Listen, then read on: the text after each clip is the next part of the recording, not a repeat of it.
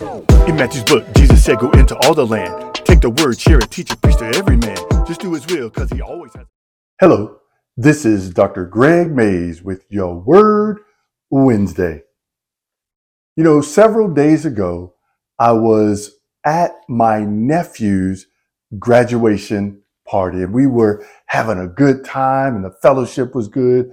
I was spending time with my brother Michael and anyone who knows me knows he and I are best friends. Uh, we're brothers in Christ and we're blood brothers. We have hit the trifecta. But we left the party, we started cleaning up and we left the party to take a load of items back to his place. And we were walking. So we got there, we got done, and we're coming back, going back to the spot to get more stuff. And as we're doing that, we see this couple, they're trying to move a treadmill. Now, at first, in the society that we live in, you're supposed to leave people alone and let them do what they're going to do. But we both paused and watched as they struggled. Now they're his next door neighbor. So we stopped and I stopped and I walked over and he came over and we said, Hey, you know, we're trying to help him. So we start helping him moving this treadmill and we get it to the door and it won't go in the door. It's too wide. And so what has to happen? We start stripping things off of the treadmill, trying to get it into the door, and it's still too wide. So finally, we take off this particular part. And when the, the wife takes off this part, a little piece of it broke and it fell on the ground. And so we get this piece and we finally take enough pieces off and we bring it into the house. And they, you know, they get it, uh, you know, set where they want it. And they say, well, we'll, we'll take it from here and we can move it around. You know, we got it in the house.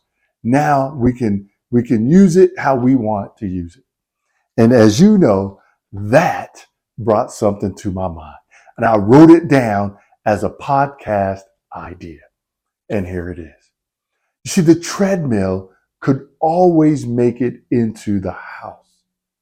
But before it could make it into the house, there needed to be parts of it stripped away. It wasn't flexible. So it couldn't get the job done as far as getting it into the room It had to be removed. Now, in the process, a piece was broken off. Now, that was not done on purpose, and that is not necessarily ideal, but it was broken off. When we got the treadmill inside, the treadmill now could be pieced back together to way, the way it was, unfortunately, with that one little piece missing, but the treadmill could now do everything that a treadmill is designed to do. That little piece that got stripped away, it really wasn't going to be a difference maker. It was actually a cosmetic in nature. And it reminded me of our Bible. You know, in John 15, Jesus says, I am the true vine, and my Father is the gardener. He cuts off every branch in me that bears no fruit, while every branch that does bear fruit, he prunes, so that it will be even more fruitful.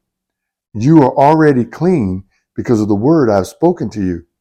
Remain in me, so I also, as I also remain in you. No branch can bear fruit by itself. It must remain in the vine. Neither can you bear fruit unless you remain in me. And this idea of the Father cutting off those things that don't bear fruit and pruning the that which does. In other words, you have to prune it, you have to chip some things away. And I was reminded of that when I began to think about how we want to go where God is calling us to go. But there may be parts of our lives that are not flexible. They're not able to go to this next phase. You know, I had someone on the podcast about a year ago. Her name was Delta Ryan. And she made the statement. She said, you know, there are things that God says, okay, Delta, this can't go with us to the next thing. Where I'm taking you, you can't bring this with you. And she said, sometimes it's it may be something that's not good for you. And she said, sometimes it may be something that actually is good for you, but it's just not something to take to the next phase or the next level or wherever God is calling you to go. So I want to encourage you today to be mindful of this reality. Like that treadmill, yes, that treadmill was going to be able to do everything it was designed to do. However, it was important that we make it more able, slim, slim it down to get it through the door. And maybe God is trying to take you somewhere. He's trying to get you somewhere, but there's some things in your life that you have to cut away. You can't take it with you to the next phase. Now, that doesn't mean that he can't give it back to you. Just like we had to put those pieces back on the treadmill. God may decide to, to give some things back to you, to allow you to walk in some areas again. But you have to be willing to allow him to make you more flexible, to, to trim you down, to prune you, and to take you places that you can't go how you are right now.